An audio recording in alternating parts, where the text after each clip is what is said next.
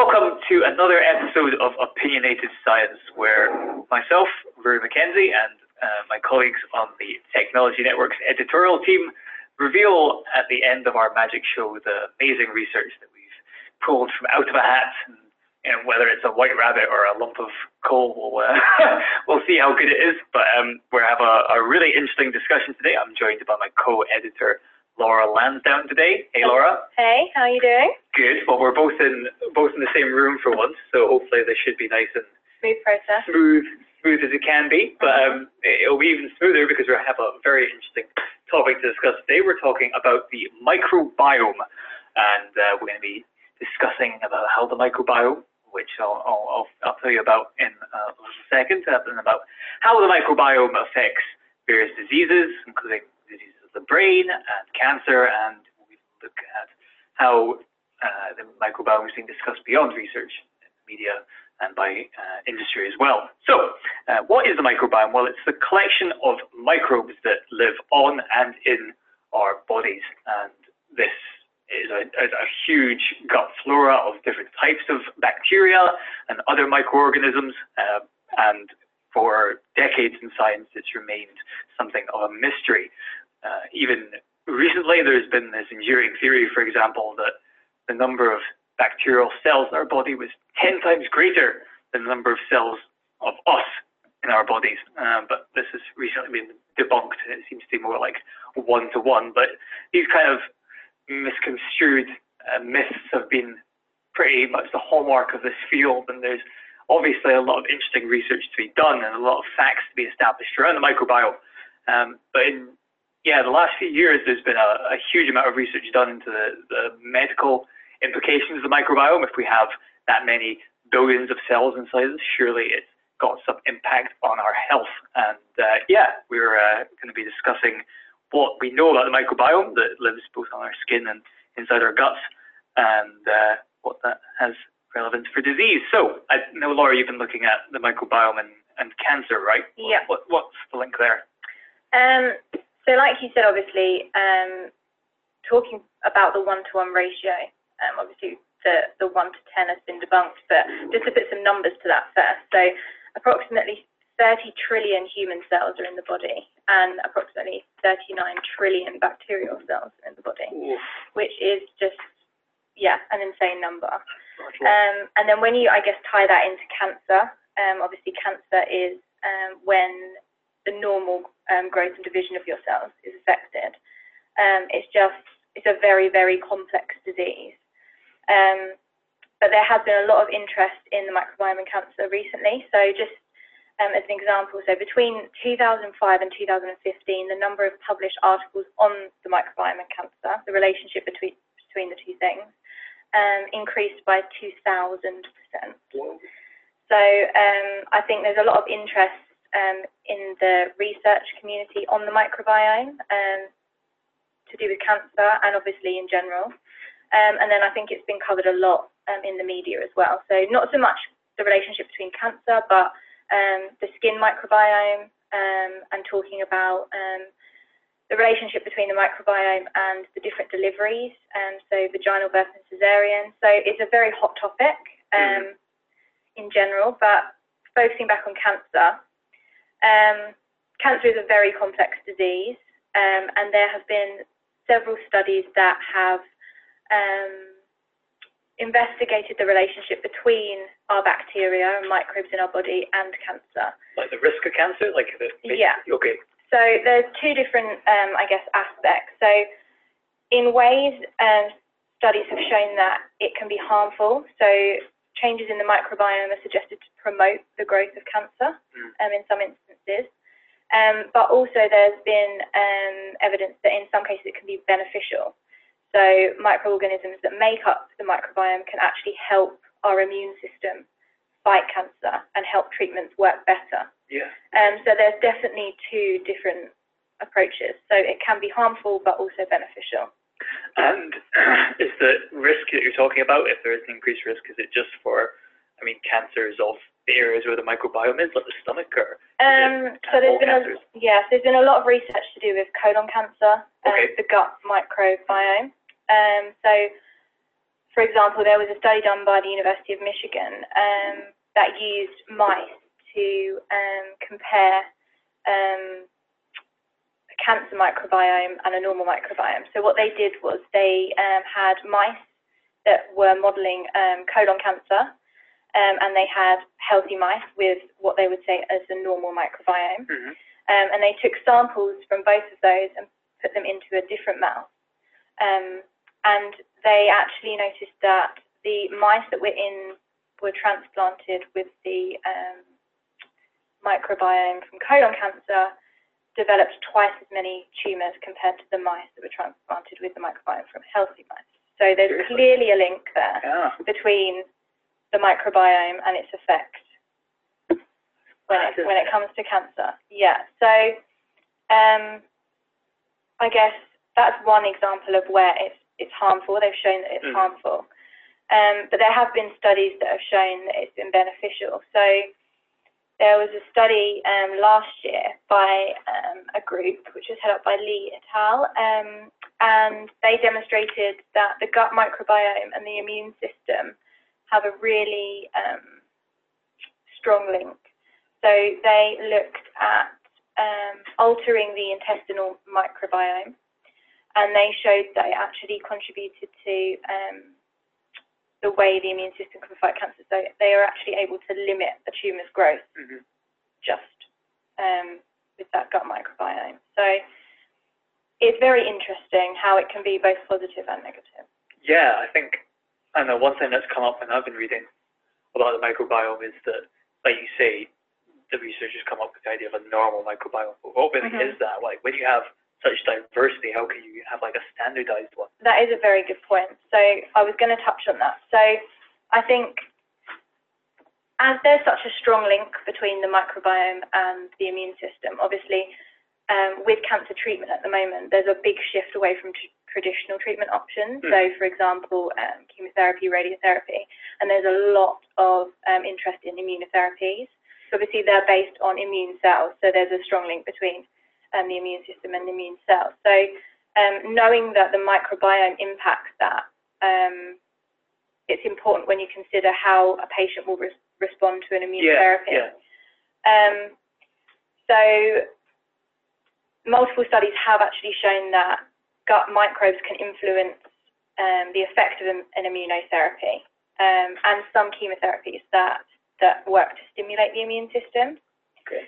Um, and obviously, as you said, what is a normal microbiome? So I think the thing there is um,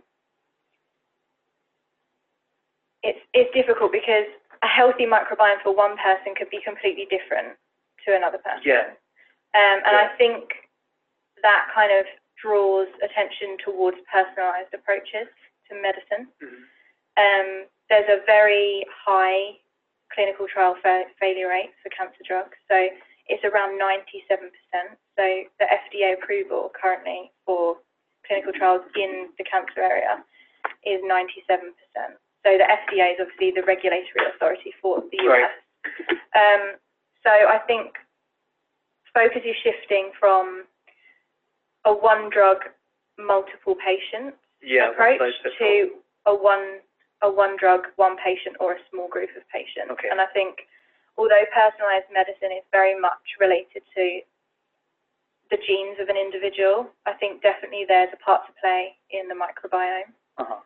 Um, so I think there's a lot more focus on not just how a person's genes affect how a treatment works, but also how the microbes in your body affect. I guess even at a, like a kind of a basic level, I know you look after the drug discovery community on Mhm. TN as well, and I imagine a big part of that is delivering drugs to people, and if they've got a particular kind of microbiome in their gut, Mhm. and you give them a drug which doesn't work well with that, then maybe it Yeah. reduces its ability to treat people. Right? Absolutely, definitely, especially the immunotherapy ones, obviously, with the immune system Mm. being. Um, but I think there are, I would say, there are two key questions that people are probably trying to address in that area, um, and that is, what is the exact messenger Mhm. um, that's delivering the signal from the microbes or the microbiome to the tumour? So, for example, there has been a lot of studies with obviously the gut microbiome influencing colon cancer and things like that. So that's pretty much in the same site within the body. Yeah. But then there's obviously talk about how it can affect um, different sites in the body. So how is that signal from the microbiome getting to those other sites? So I think that's something that researchers are very interested in trying to figure out. Um, and then also, I think they're trying to understand the actual effect on the immune system. So in some cases, it can be suppressive. So the microbiome will suppress the ability of the immune system to fight that tumor. Uh-huh. Um, and they want to know how they're doing that, whether it's affecting um, the cells specifically at it within like the site of the tumor, whether it's the, a tumor microenvironment, whether there's, I guess, an indirect impact, or whether it, and obviously then there's the stimulatory side of things where it's actually helping to activate your own immune cells, and then that can help fight cancer. So I think there's a lot of research on trying to figure out the exact mechanisms that are happening. Yeah, it seems like a lot of the research now is certainly saying there's something happening, but We don't- need to know the specific. specifics. Yeah. Yeah. mhm. Yeah. Well, research I've been looking into was more in the neuroscience space, Mhm. um, and I think what I'm about to say is probably going to be similar to this, but with, with different diseases. So um, there's again with all these association studies. What we always say in this podcast is that correlation does not equal causation. Just keep keep chanting it. We could have it as like a background track or something. it's so important to remember that association studies don't really say anything about the mechanism involved Mhm. and uh, in I think what it sounds like from some of your studies and, and some of the ones I'm about to talk about, in most cases the mechanism is still a total mystery to the researchers. Um, but there have been some some interesting studies. So, uh, for example, there's been a link quite commonly shown between uh, the presence or absence of certain types of gut bacteria and uh, the risk of uh, depression. Now, one paper I'd want to highlight, um, which is by a professor called Jeroen Raes and his colleagues in um. Leuven, um, looked at the risk of depression amongst a, a big um, cohort in in, uh, in Holland, and what it identified was that there were two particularly depleted species of gut bacteria, and these were the Coprococcus and Dialister um, groups of bacteria that seem to be uh, depleted in depressed patients, regardless of the types of antidepressants they're on. These drugs that were treating them in some other way Mhm. didn't seem to have any impact on uh, the gut bacteria, and this was something they saw consistently. And you know, I could 10 replace to 15 minutes, depression okay, here with a you. number of other diseases, like there's fibromyalgia, for example. There's been implications there where um, people suffering from disease have microbiomes that look different and have different compositions uh, to, to people without the condition. And I have to admit, every time we, we identify one of these these studies and share it, there's always this huge interest in it. I think online, um, which is I presume because it seems like something that could really be really be affected. Like the brain is such a like a mystery in so many ways, but in our guts we know we know what a stomach looks like, and we know there's there's bacteria kicking about in it. So surely we can we can do something. We can give people probiotics, right? Yeah, I was going to say, do you think there'll be, with I guess more awareness being drawn to the microbiome, to the uh, like publicly as well? I, I think a lot of media are picking up on it. Do you think that will um, encourage people to change their, I guess, their diet or lifestyles to try and promote Yeah. wellness of their microbiome? But at the same time, like you said earlier, like what is wellness and what is a, True. a healthy one? It might Because be so of the- different to people. Yeah, Have you done any reading into probiotics? no, no. Some- The, the only limited reading I've done just shows that there's this like it's completely inconsistent. Yeah, but What? yeah, because everyone's so. Yeah, so different, Yeah. and I, I think it makes a lot of sense to um, take into account, I guess, the, the foods you have eaten in the past, and perhaps when we move into a, a different country and you get some, some sickness from eating a totally different sort of food, which is a common experience, Mhm. perhaps something to do with your microbiome, saying, no, I don't like that. Mhm. Uh, try something else. Um, but thinking in a greater level about not just diseases of um, disease of the brain, but also kind of neurological events, um, it, it goes both ways. So patients with irritable bowel syndrome, um, big cohort study had identified that uh, they're twice as likely to have suffered some sort of childhood trauma Mhm. as uh, people without IBS. And again, these are just association studies, but it suggests there's kind of a link both ways, right? That um, some effects that we primarily would think are in the, you know, in the brain, some Yeah. sort of trauma, that's, that's psychological trauma is also having effects in, in both ways. So perhaps there's some sort of crosstalk going on. And um, one discussion I had actually with um, Professor Raes, whose research I mentioned earlier into depression, uh, touched on this aspect of why bacteria would be able to crosstalk. Mhm. And uh, what he said was really interesting. and and so and, and usually symbiotic relationships they happen af uh, uh, that that there's a benefit for both parties, right? The benefit for the host is is is, obvious. The benefit is they help digest our food, they train our immune system, they provide us with a of protection. And the question is, what's the, what's the benefit of the, of the gut bacteria? The benefit of the gut bacteria is they we provide them with a warm and safe environment and, and a daily uh, daily stack of food, right? So the, the, the but the interesting part is, in order for the gut microbiota to further influence, uh, for example, what we eat, how much we eat, I think it would be very interesting that that that the, that the gut microbiota might have developed that crosstalk to the host.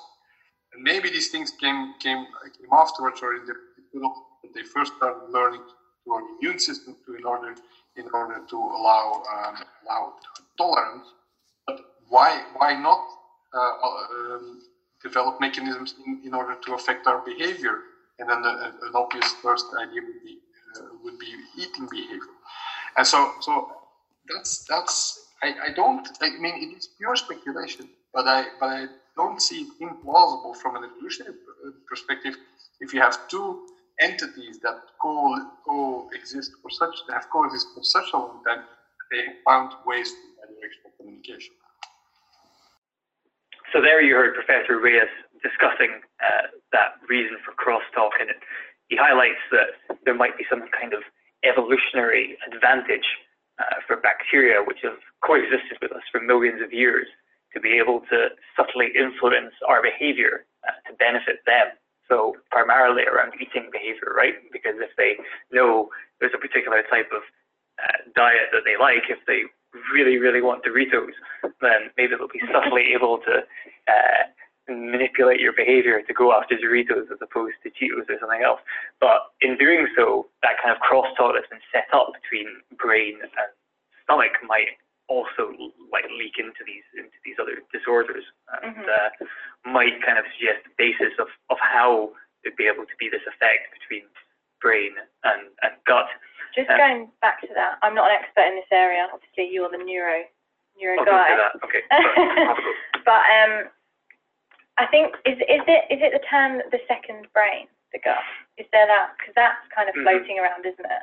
Yeah, there's there's a lot of idea. A lot of people talk about the vagal nerve, Mhm. which is the enteric nerve that connects the brain to the stomach, Sure. and that kind of feedback through there is posited a lot in, in these kind of uh, discussions about mechanisms as, Sure. as being key. And I think that's when that term, like second second brain, comes up because Mhm. um, you know, all these links and maybe going through that part of your nervous system might Yeah. explain how it's happening. Mhm. Um, and one area that I know we've talked a lot about um, association studies, but one area that does seem to be getting quite exciting in terms of therapy is something you've already mentioned, which is um, transplanting microbiota. Now, Mhm. uh, some of our listeners might be wondering how you transplant a microbiota.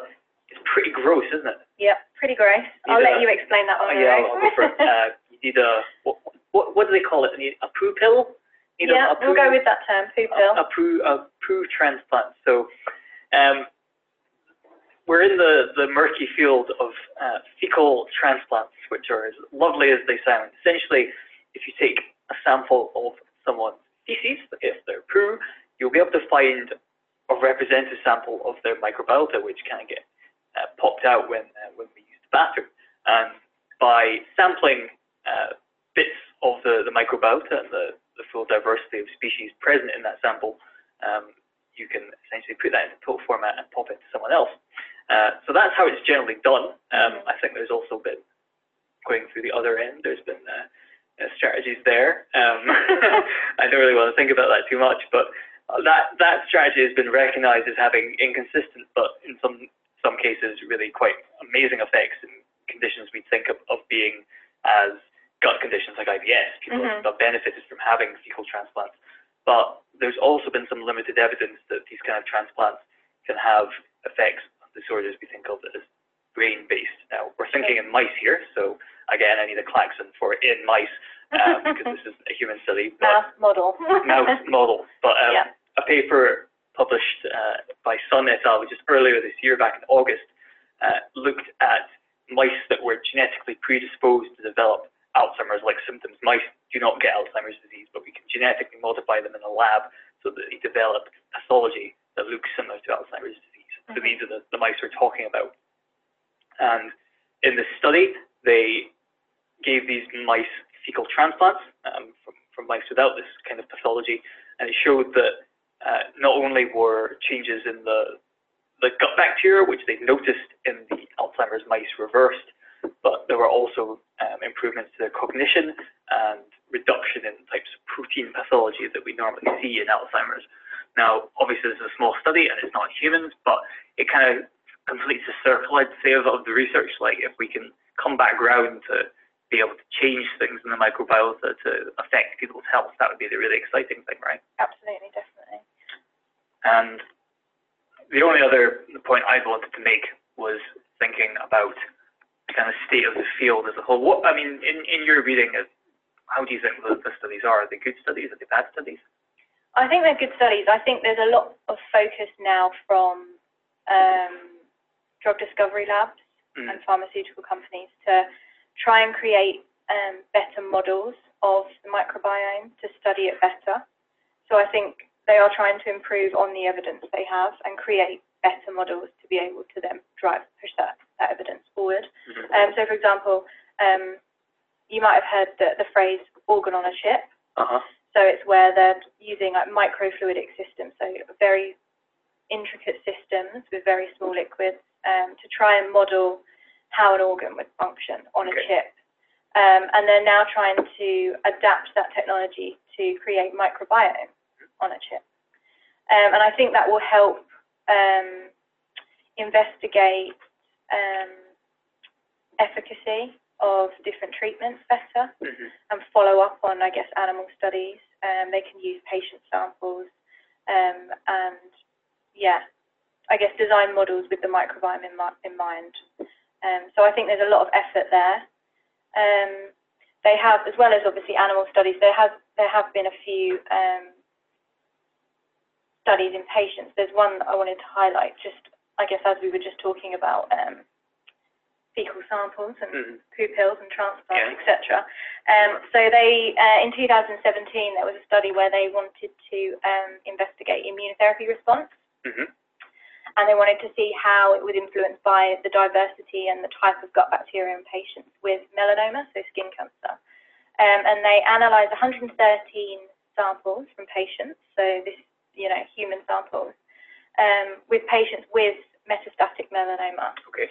Um, and they actually found that those who responded to the immunotherapy um, had a greater diversity of gut bacteria and a larger volume of specific types of bacteria than those who failed to respond. So I think as well as the animal model stuff that we're seeing coming through, they are obviously investigating with, I guess, at this stage, smaller samples of patients. Um, Yeah. So I think there is a lot of interest. Um, You mentioned briefly earlier that it's not just scientists looking at it now, it's getting No. so big that it's like companies as well. Yeah, so um, there's a lot of interest. Um, I've seen on on TV adverts um, where um, specific companies such as Dove, and they're obviously skincare brand. They talk a lot about the skin microbiome, and they talk a, lot about that with um, in in relation to some of their infant products and baby products. So the importance of the microbiome um, from a young age. Um, and also, um, it's been picked up by quite a lot of um, big news outlets. Just and there was a baby biome project, um, which was um, kind of fueled by the Sanger Institute, UCL, and the University of Birmingham. Okay. And that project um, focused on the differences in um, babies' gut bacteria based on how they were delivered. Okay, so whether right. by vaginal birth or cesarean, um, and then they are following up whether that influences um, their susceptibility to conditions later on. Yeah. Um, so that's very interesting. Um, and yeah, I guess that also raises awareness to the general public um, Mhm. more so. But I always, I always wonder, like when you have all these different kind of players involved in all these Mhm. different fields, like I just wonder if the, the standard of the studies will suffer. Um, one other interview I did uh, at a neuroscience conference recently was with um, a Canadian professor called Jane Foster, hmm who researches um, the, the gut microbiota. And um, she had mentioned that a lot of the studies right now are still being done in a kind of cross-sectional fashion, like taking a snapshot in time, whereas it sounds like, especially with the baby study you just Mhm. mentioned, that what we need instead is long-term follow-up ones that are longitudinal in design, so see how the gut bacteria changes over the years, because you can't Mhm. just look at the babies the first month, right, No. to see if 10 years' time they're It's leveled out. There's, like yeah, sickly or whether they're yeah, exactly. You need longer term studies. kick ass. Absolutely. um so that that was the other thing that, that Professor Foster mentioned again was that these studies are getting more mechanistic, but at the same time there's a big variation now in the, the expertise involved. So it's as you said, a really hot topic and I think that means that people who are listening to this podcast and reading about microbiome research might need to take a I don't know pinch of salt. I was going to say pinch of poop, but I don't do that. Uh, No. of salt with their uh, with their studies because some of them certainly are are making sensible associations and, and concluding that that only means there's a link, not that there's any cause. But Mhm. certainly right now for the, the foreseeable future, um, we have to, it sounds like, be kind of wary about drawing too big conclusions about this, this kind Too of early on. research. Yeah, definitely. I Um, think that's definitely a sensible approach to take. I guess to finish off, I mean, wh- when when are we going to have actual therapies based on this? This is something I asked Professor Raes in our discussion, and, and this is what he said. Uh, then the next step is then, then one idea could be to develop these bacteria as probiotics or as a treatment. And then you, there's still a whole bunch of steps that need to go through. You need to assess, you need to show safety. Yeah, um, and you have to go through your usual one phase one, two, three trials uh, uh, to, to, to allow them to be used as a drug in, patients with depression. So it's it is it is a very tempting and, and exciting path to follow. So, but realistically speaking, we are talking about at least 10 years before we're there. Uh, and that is unfortunately the reality for all kinds of uh, uh, new targets that are being discovered in, in, in biomedical research. The time between discovering the target and having a drug that can be used to patients is unfortunately very long. Thank you, John. You cut out for a second there. Can I just confirm? Did you just say years, or did you give a specific number of years? I said at least 10 to 15 years. So his his um, calculation there of, of 10 to 15 years, he says, is based on going through preclinical studies with animal models, um, eventually working its way up through to, to humans trials. So you know, for the for the foreseeable next decade, maybe uh, keep an eye on eye on that research. But you know, in the, in the not too distant future, we might be seeing some very cool therapies based on the microbiota. It's pretty exciting. It is very exciting. So keep the microbiome on your mind, I guess. Microbiome on your mind. the brain and the second brain together. So, uh, thank you, Laura, for chatting with me. And problem. I think we're going to wrap up this episode of Opinionated Science. But we'll be back next time with another fascinating topic. So until then, bye from me. Bye from me.